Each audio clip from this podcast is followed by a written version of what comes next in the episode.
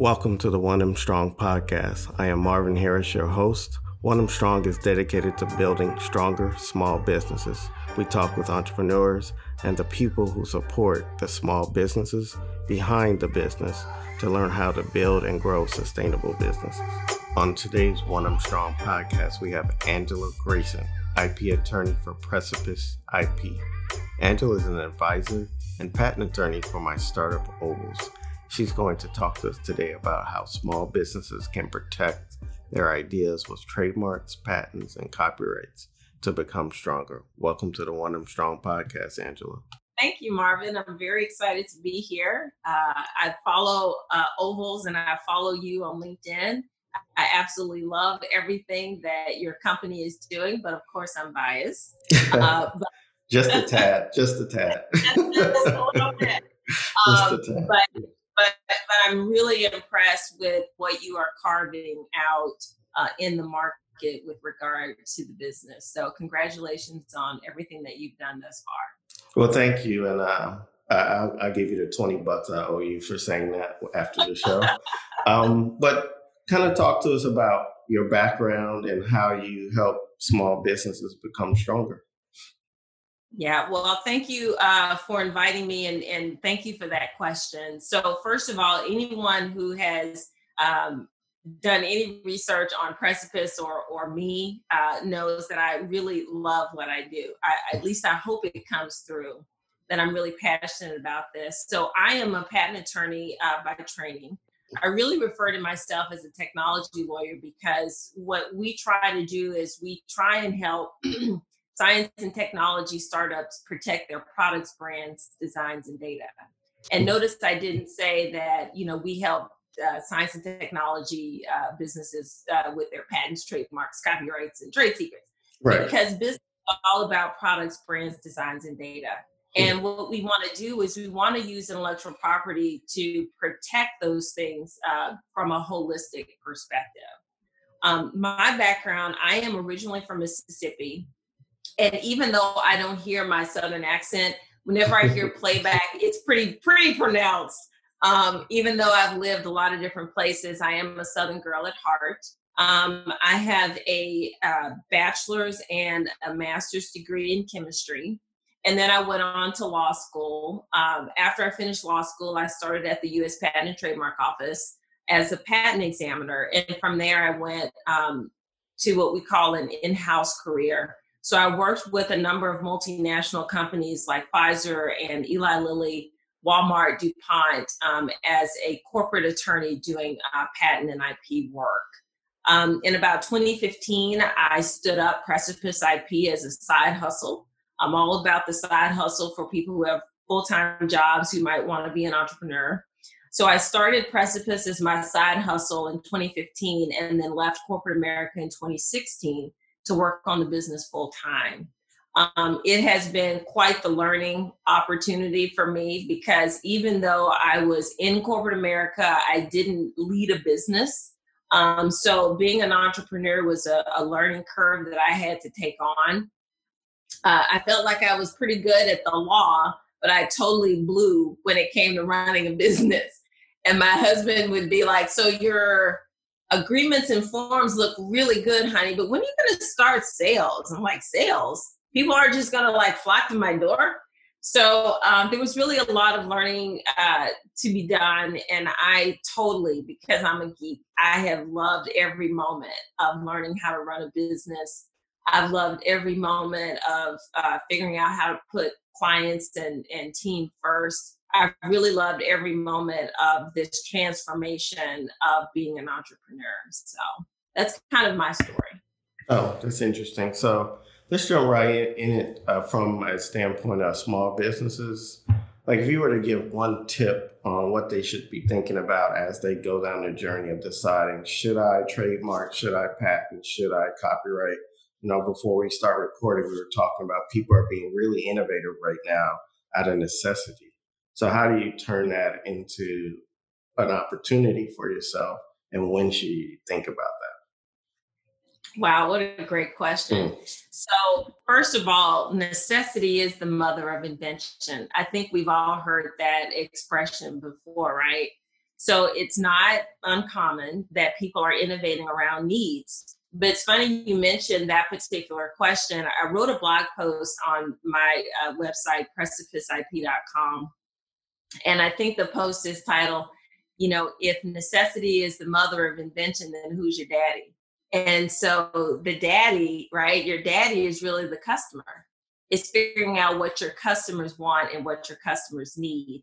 So if you are innovating around a problem and a solution and comma, that solution is what your customers want or you are figuring out what they want. Once you understand that that solution has some monetary value, then it would behoove you to think about protecting the intellectual property around it. Now, you might have some internal data that might suggest that you might actually do some external uh, research and and um, trials. But once you understand that there is commercial value in that solution, again, whether it's an internal thing that you figured out or whether you've done customer testing, then it's probably a good idea to start that process or start talking to somebody about protecting that intellectual property. So let's dive into something you said about monetary value. So, how would they go about assessing if it has monetary value? And is there a, a metric in terms of, or a process you would kind of valuation, like, okay, if it's worth a million or like that, that might be difficult for a small business owner to kind of think through. So, so, you know, I'm not necessarily talking about forecasting tools or anything as complicated as that. Okay. But say, for example, if you have a website and you're selling a product and uh, that product seems to be selling pretty well, mm-hmm. um, there's some indication that that might actually be a product that's meeting a customer's needs, or that might be a brand that customers are identifying, right? Um, mm-hmm. if you're on social media and people are really excited, you know that that's a potential metric. Um, you know whether or not there is some demand or some excitement around it. You know you can you can sort of uh, think about uh, translating that demand into you know potential. Oh, you know there may be something here. Now, what you don't want to do, what you have to be careful, is like people who go on large scale platforms like Kickstarter.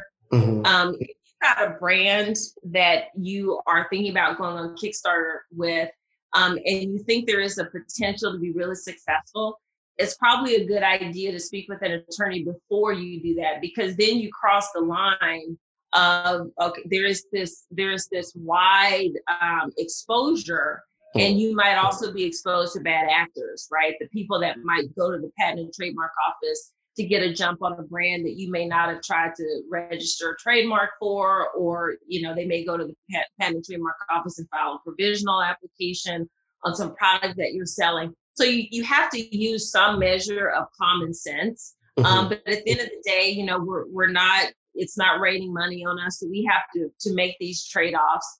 Um, there is obviously, you know, if budget is is is a concern, there's nothing that stops people from going to the trademark office and filing their own trademarks. Okay. Uh, there's nothing that stops you from going to the patent office. Now, again, you know, the likelihood that that intellectual property legal protection will be as good as someone who does this all day, every day might not be so fantastic, but right. you know, it might right. be better than nothing.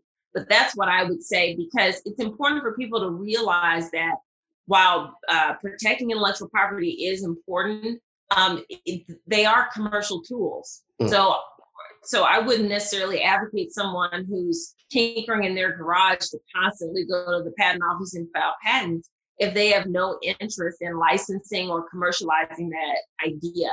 And same with with trademarks. Trademarks protect uh, the source of products and services. So if you're not planning to sell products and services under that brand name, there's probably no real reason to go to the trademark office. So it's it is a balance. It, it is all about customer acquisition and e-commerce and commerce. So um, you know, if you if you feel like the product or service that you're working on has some value for your customers okay. and there's a real business opportunity, I would suggest businesses seriously think about protecting the intellectual property around that. So I want to kind of dive into another topic, which is I've, I've, I've been, I always surf online for stuff. And one thing I came across about two weeks ago was they have all this, the government or these states have these these uh, intellectual or things they want to commercialize. Now, for small businesses, is that a mechanism to potentially leverage that to create commercialize it, commercial, excuse me, products that could be commercialized from existing uh, inventions that are just sitting there that you can leverage, or how would they even look into that? So are you asking like about utilizing university technology? Yeah, university technology, or even through the federal government. Uh, there's a website. Uh, it it leaves me right now, but they have a. They said, "Oh, we have all this technology. We would love it to get commercialized, like through SBIR or, or things of that nature." Which, um, what, what what's your take on leveraging those public resources to potentially create, uh, you know, high value for yourself? So. I think it's really a, um, it, it, it is something to be considered in your overall intellectual property strategy. Mm-hmm. Understand that when you borrow, because that's what it is, unless you're buying the technology outright, you're mm-hmm. borrowing technology through a license, and they're okay. offering license this technology to you in exchange for royalties, in exchange for improvements, right? So it can be a very expensive way to okay. stand up a business. I personally would not, and, and I'm actually on the board of uh, of some uh, university, uh, so I'm I'm going to make sure that I walk the line appropriately. Um, I think it can be great. I don't know if I if I were in business, if I would want to stand up a business that was entirely around borrowed technology. I mean, that, you know, that seems like a risky thing because you will have to pay royalty, uh, running royalties probably. You may have to pay milestone payments.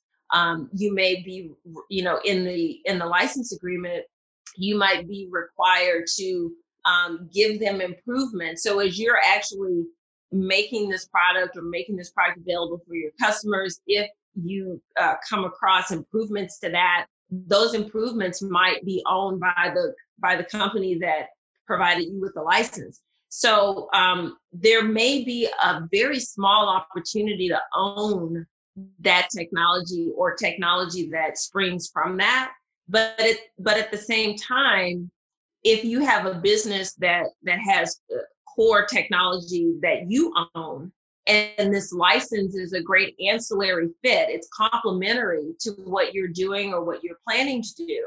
Then i think that might be even more interesting because uh, you know we talked a little bit off camera about the idea of diversifying a portfolio so that not all of your eggs are in one basket. Mm-hmm. i think the same can be true when it comes to a licensing strategy. Okay. Oh that's interesting. Um, so, and if you don't adopt that and you say, well, I want my core business to be around this sexy technology that the federal government owns, um, then you need to understand the potential puts and takes around how expensive that might be and what you may have to give up in terms of the future. A lot of times, too, with universities, you may have to reimburse them for um, patent costs related to international patent prosecution which can be mm-hmm. very, very, very expensive. If you think of uh, U.S. Uh, patent work is expensive, so it, it, really it really depends on what your overall business strategy is. But I'm a very uh, firm believer in trying to diversify a portfolio as much as reasonable. And reasonable. I don't know that you would want to put all of your eggs kind of in that one basket. No, no, no, that makes sense. So if if you were to kind of step back a little bit for those in the audience that may not know what a trademark means, a patent means, a copyright, could you just give them a quick overview of the difference and when you know when one is right for you versus the other? Yeah. So why don't we go back to this whole notion that we protect products, brands, designs, and data? Right. Mm-hmm. So everybody is probably aware of what a brand is. You know, it's yes. it's it's your logo. It's kind of the shorthand name that you may give a your company or product.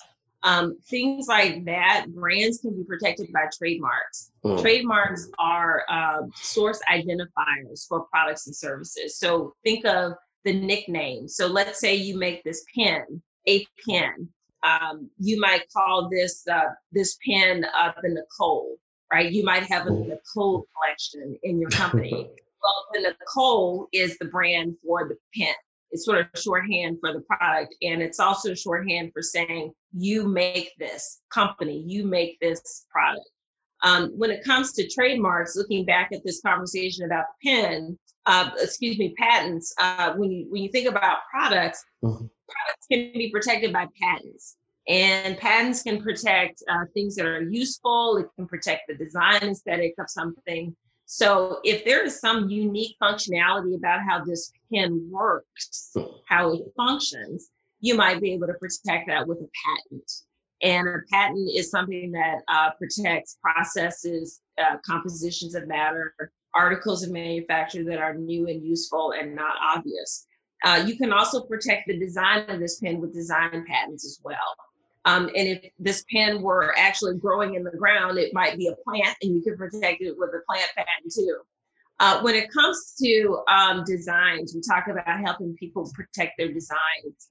You sometimes think about creative. So if you're doing videos to get your customers, uh, right, if you're creating marketing collateral, if you're doing videos, if uh, you've got website, right, and you have all this beautiful copy, uh, copyrights can protect what I call kind of designs. Um, copyright protection is really powerful, and it, the the application is not uh, very complicated, but um, it really protects original works of authorship, and it can protect you if someone is copying your uh, creative, if they are distributing it without your consent, and a number of other uh, kinds of things. And then there are also uh, trade secrets. Um, so trade secrets can protect uh, things in the company that have value and the value is derived from it being secret. So there's some monetary competitive value, say, for example, in your marketing plans, in your marketing strategy, your business strategy, um, who your vendors are. Potentially, you may want to hold that as a trade secret.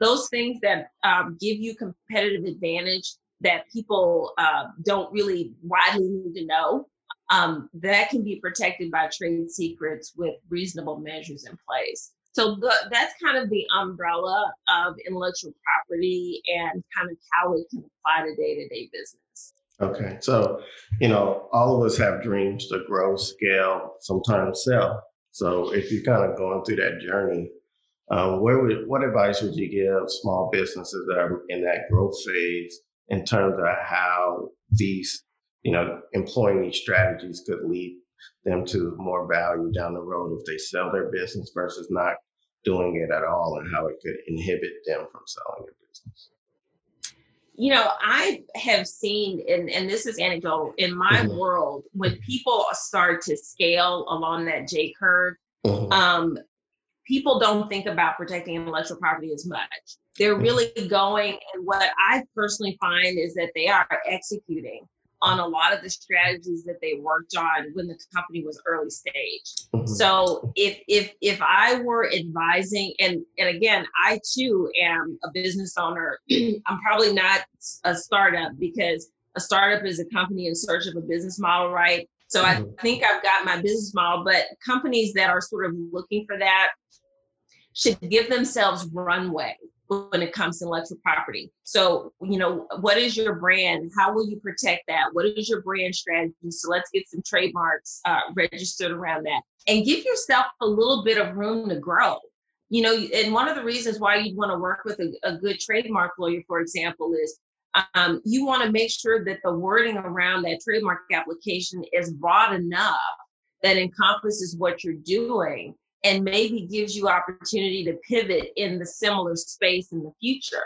Um, same with a patent strategy. You know, your patent application should be well described and uh, robust enough that gives you the opportunity to protect what you're doing, but also has enough information in it that you can go back and harvest inventions that you may have thought about that can cover some of the future work that you want to do or maybe cover a licensing relationship that you want to have.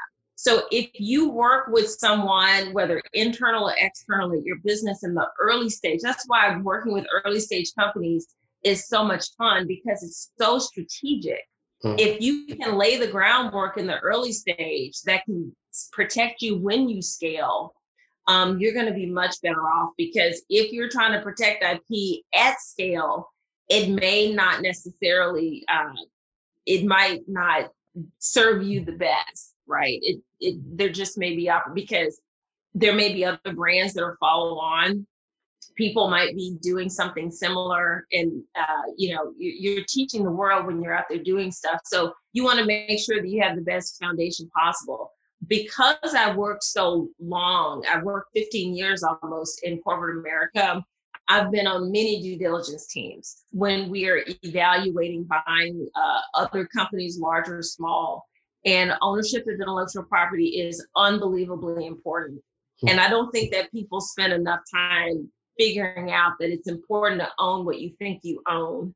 Um, and also making sure that the intellectual property is you paid your fees around it, that the application um, hasn't gone abandoned, and mm-hmm. all of these things. So when it comes to scale, the best thing you can do from an IP perspective is start out on the right foot. Oh, interesting. So we, as an early, so we kind of go back to this early stage model would you suggest an audit or like a framework to kind of start the process of building this infrastructure before they meet with a patent attorney so they have a foundation of you know what they should be looking for to pick the right person or or firm for them yeah i think so and and you know you and i have talked about this it mm-hmm. really intellectual property is or intellectual property protections are commercial tools right. so it really could be um, done in collaboration and in conjunction and in synergy with your business strategy. Mm-hmm. And so if you spend time on your business strategy, whether that's a business plan or business canvas,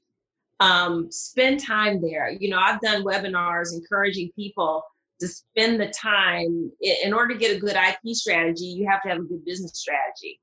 And if you have a business strategy, and we understand that that's going to be iterative, that that's going to change over time.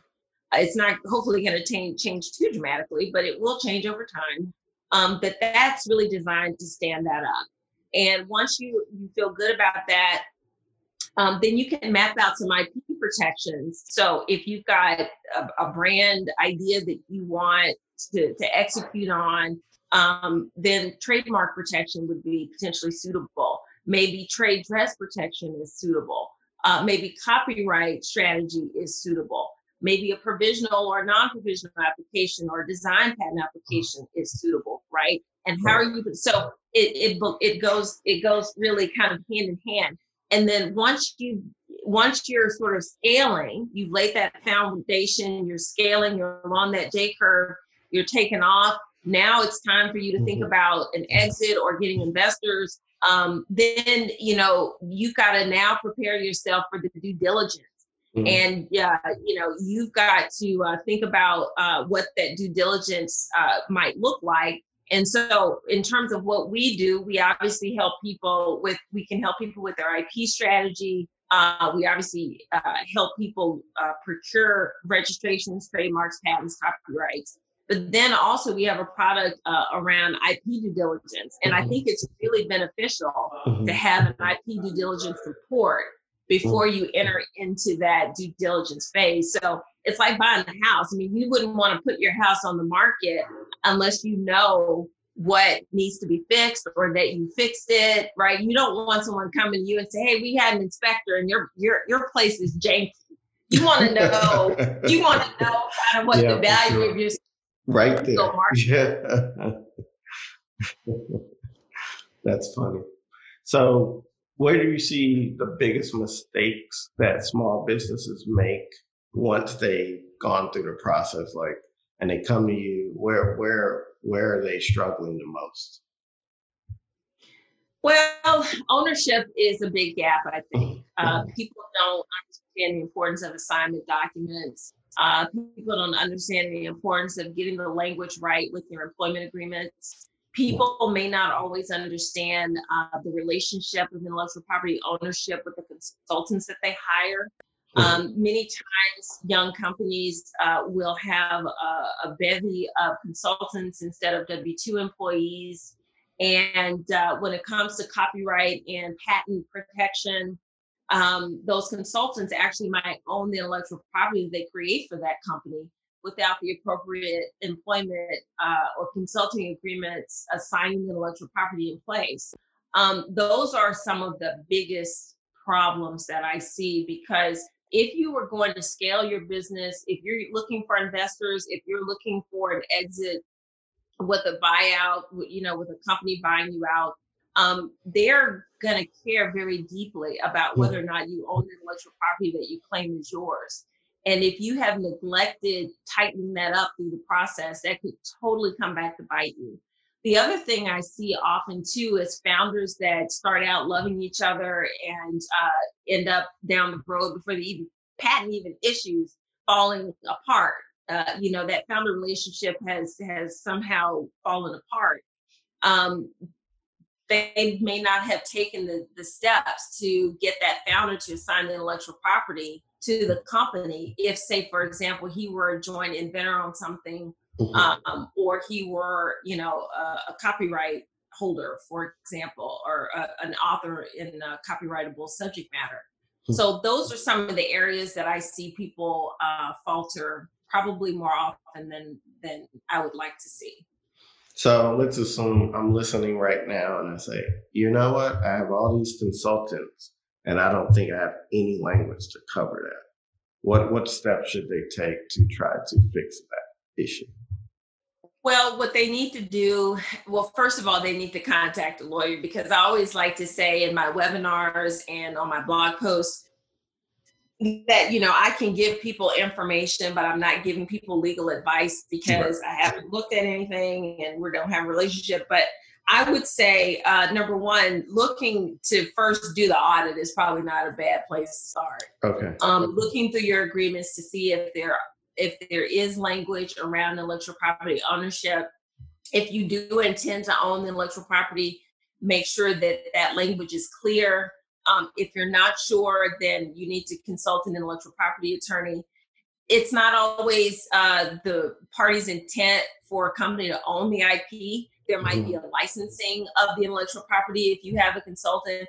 The point is, is make sure that the agreement says what you believe it to say. And okay. if you're not sure, it's probably a good idea to get an IP attorney to look at it in terms of remedial measures, like what can you do to fix it? It really depends. Um, it, you know, and I don't want to give anybody uh, any advice on this uh, other than to say um, doing a, a pa- doing an assignment, post dating an assignment may not work. Mm-hmm. Um, right? People think, oh, I'll just post it. I'll just backdate this. That actually might not work when it oh, comes oh, wow. to assignment hmm. property. So that's why it can be a little bit more complicated.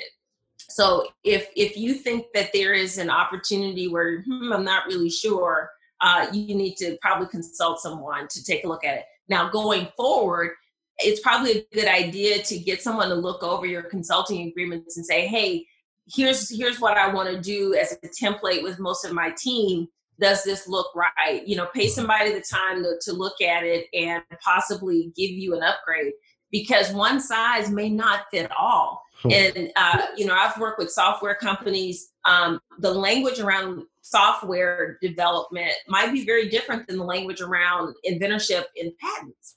You know, if you're someone who's hiring someone to do some software work, that language might look a little bit different in that agreement than if you were hiring someone who might be an inventor to work on, say, a mechanical invention. Hmm. So um, these things really are nuanced and you want to make sure that you know you're working with someone who works in this space and kind of can spot the issues oh that's interesting um, so basically based on the role you might need a little different language too because they're right. working on different things. Okay. Right because the the work will inspire different types of intellectual property. Yeah. Oh, interesting. So let's kind of dive into the digital what i call the digital uh, presence for these companies because I feel like that's an area where people aren't really thinking about how they're creating value. Like they're doing some, they might be working with a marketing agency or something, and they combine, they're putting stuff on their Instagrams or or they're creating content, articles, uh, you know, ebooks, different things like that. So What's your advice for people that are going that have all these digital assets and how to manage that in relation to protection? Well, you know, I always start with uh, compliance, right? Mm-hmm. So we're not going to be in a position to um, create all of the content that goes into the overall content. Right. So, for example, if you're if you're doing an ebook or you're doing a, a Instagram post or something, maybe you didn't go out and take the pictures that mm-hmm. will accompany that content.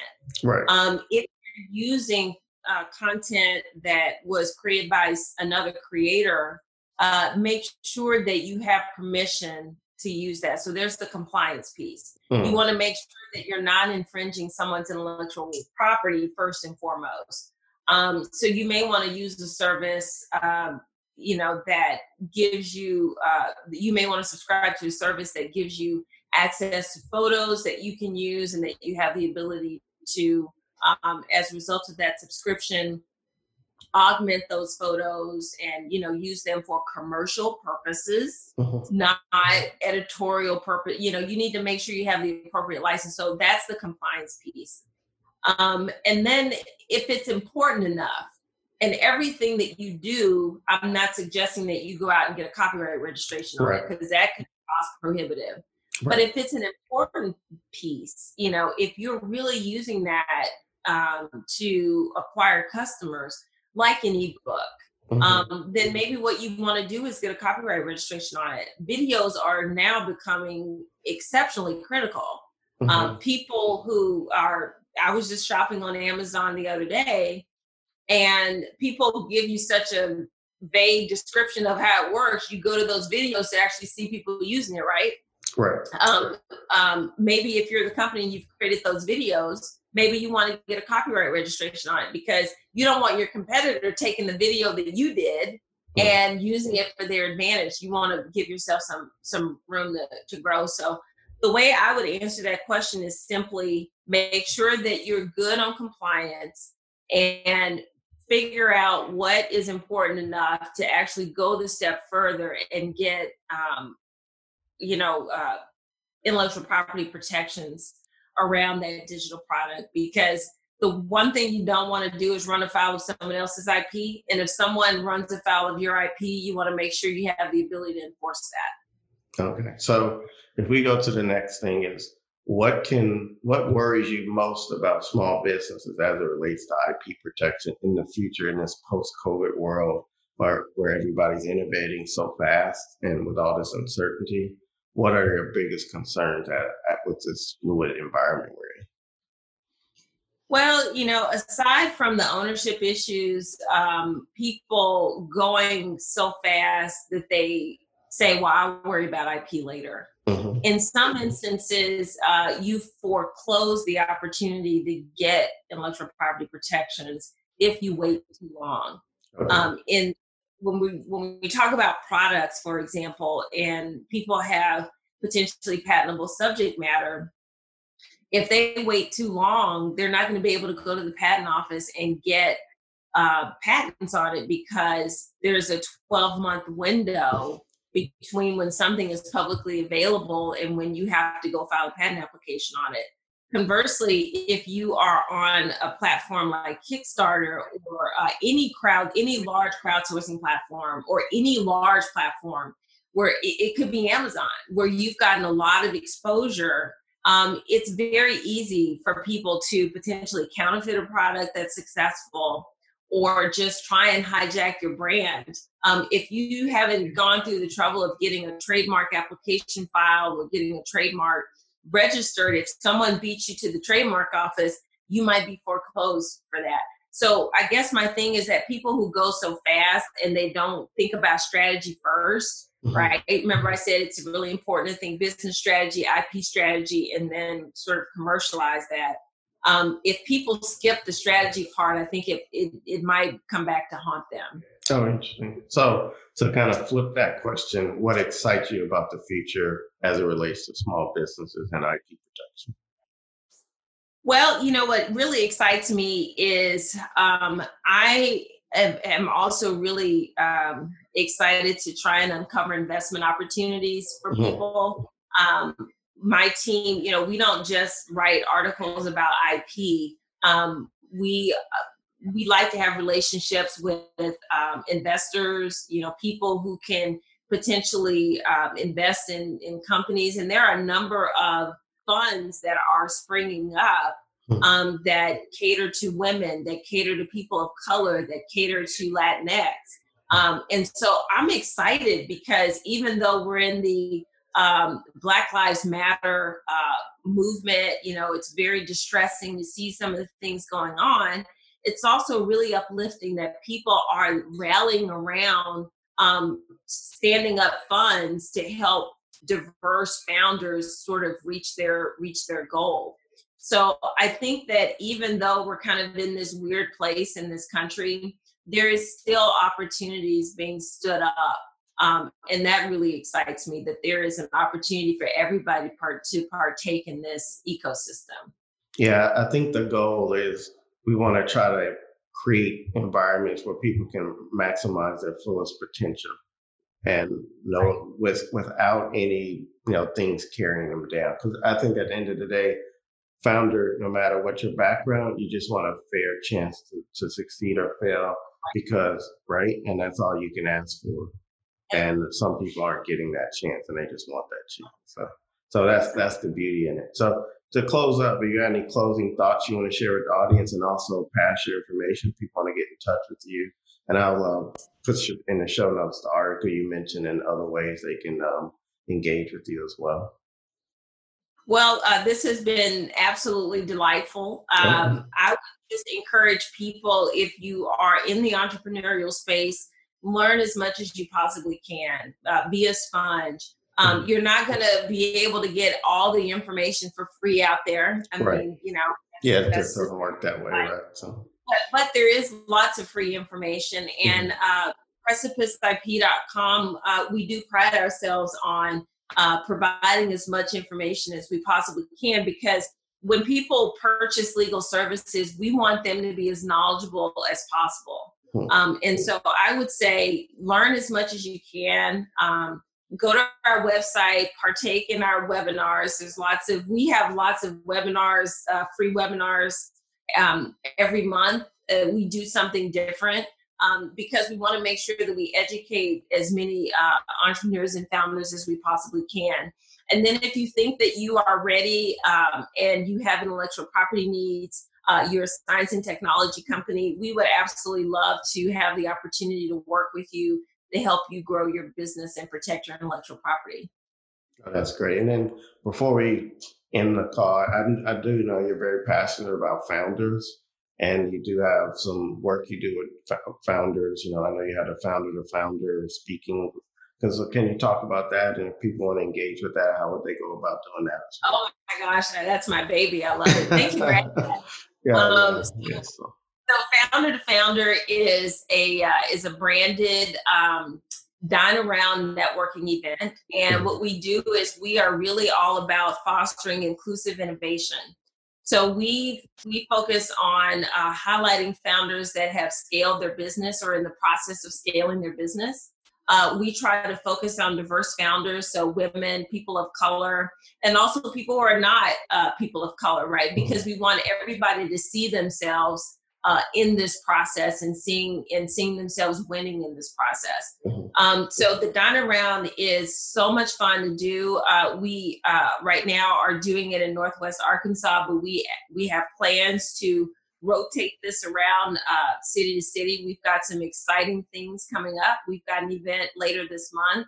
And uh, our next event uh, after this month will be in September and we've got some cool things uh, cool things planned. So it, it has absolutely been so much fun. Uh, in the future you know we'd love to live stream some of these events um, but we want to reach as many people as possible to show them that it is possible to do this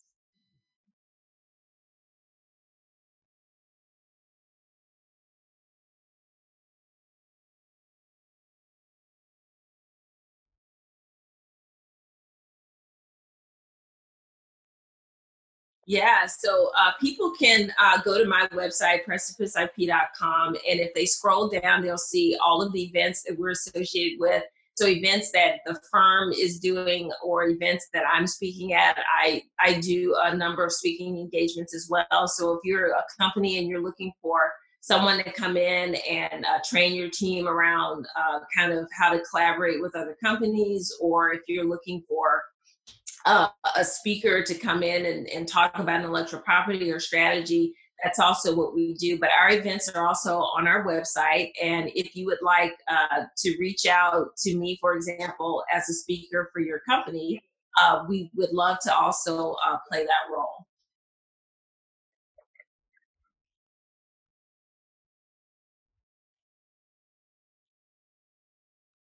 Pleasure